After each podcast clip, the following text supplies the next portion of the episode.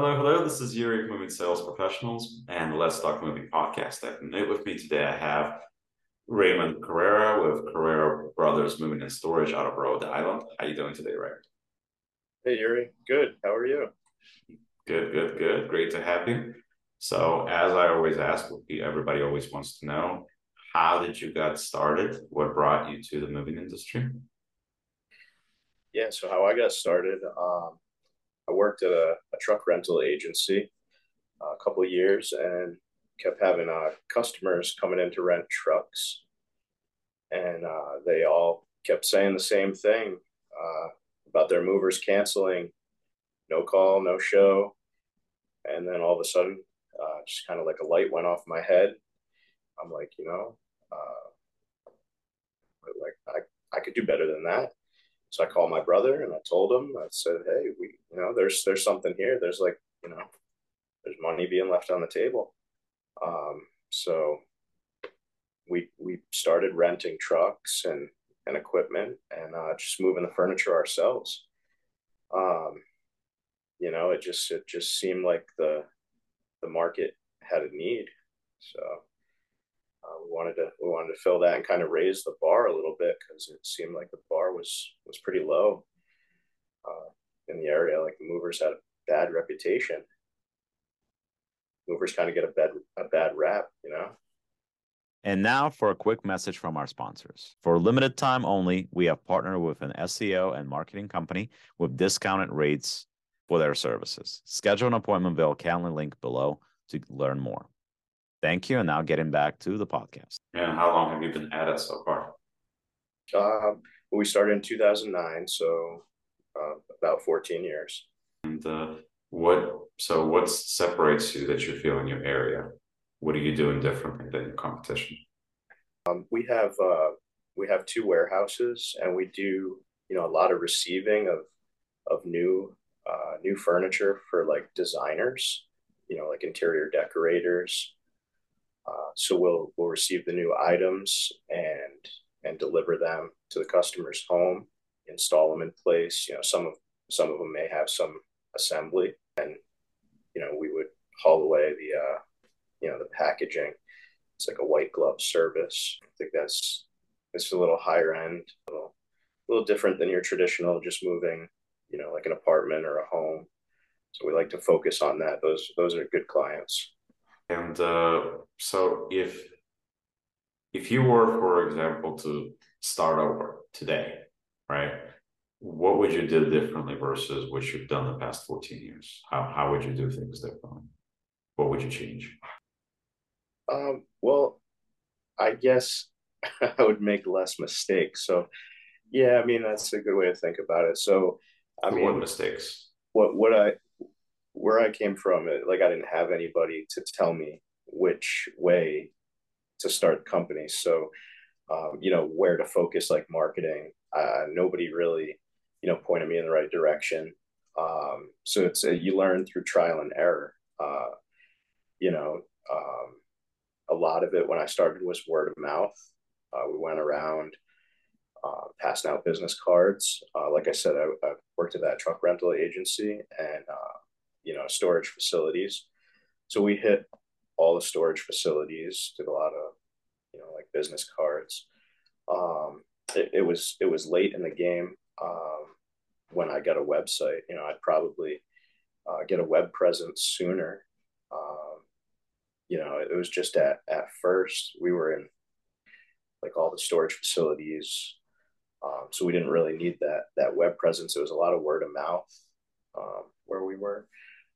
But um, knowing what I know now, uh, it would be much easier because uh, I would just know where to where to allocate that that marketing. You know. And now for a quick message from our sponsors. If you're a moving business owner, you may have already heard of Moversville, an email marketing service that helps moving companies increase, repeat, and referral business. But have you heard of Moversville Connect? Moversville Connect is an incredible resource for all things moving. They feature an array of vendors and services that cater specifically to the moving industry. You can find companies that provide moving software, moving sales services, marketing services, moving equipment providers, and much, much more. Visit moversville.com to learn more. And I think it's important, especially in today's market where you don't have, but frankly, the pie is smaller and there's more people that want a piece. And I think it's important to make make these connections that are going to allow you to potentially have a bigger slice because you, you got to connect to realtors, you got to connect to management properties, you got to connect to areas that you want to be in. Uh, you got to do things like postcards or whatever else that's out there that's going to help you enhance. And you got to do, you know, if there's a local charity that does something that's just amazing, you got to figure out a way to partner up with them that's going to separate you from your competition. Because if you're the only game in town that's partnered up with this place that everybody in town loves to contribute to or think that thinks that it's great, then it separates you big time and it'll draw more business towards you. Right. Yeah. We we have some some agencies that we partner with that will uh you know like pay for people's moves, stuff like that. Uh, yeah, referrals are a big thing. Realtors, it's big outreach. Um, but direct mailers, you know, the Google, pay per click, all that stuff. Um, we were kind of late to that because a lot of it was word of mouth for us, um, and just kind of like hitting the streets. Uh, okay. So basically, if you were, you know, if you you were given advice to a new moving company, that would be the route that you would go, right? Yeah, I mean, I would be able to advise them like where to put the money, um, like stay away from Yelp. You know, nobody likes Yelp. I know it performs well for some people in certain areas, but it's just not the type of clientele that. Okay, so why don't you like Yelp? What is it about Yelp that you feel that's not working out for you? It's the low hanging fruit. It is like the bottom of the barrel customer. So, I mean, in my opinion, in in our area, I know some people have some great success.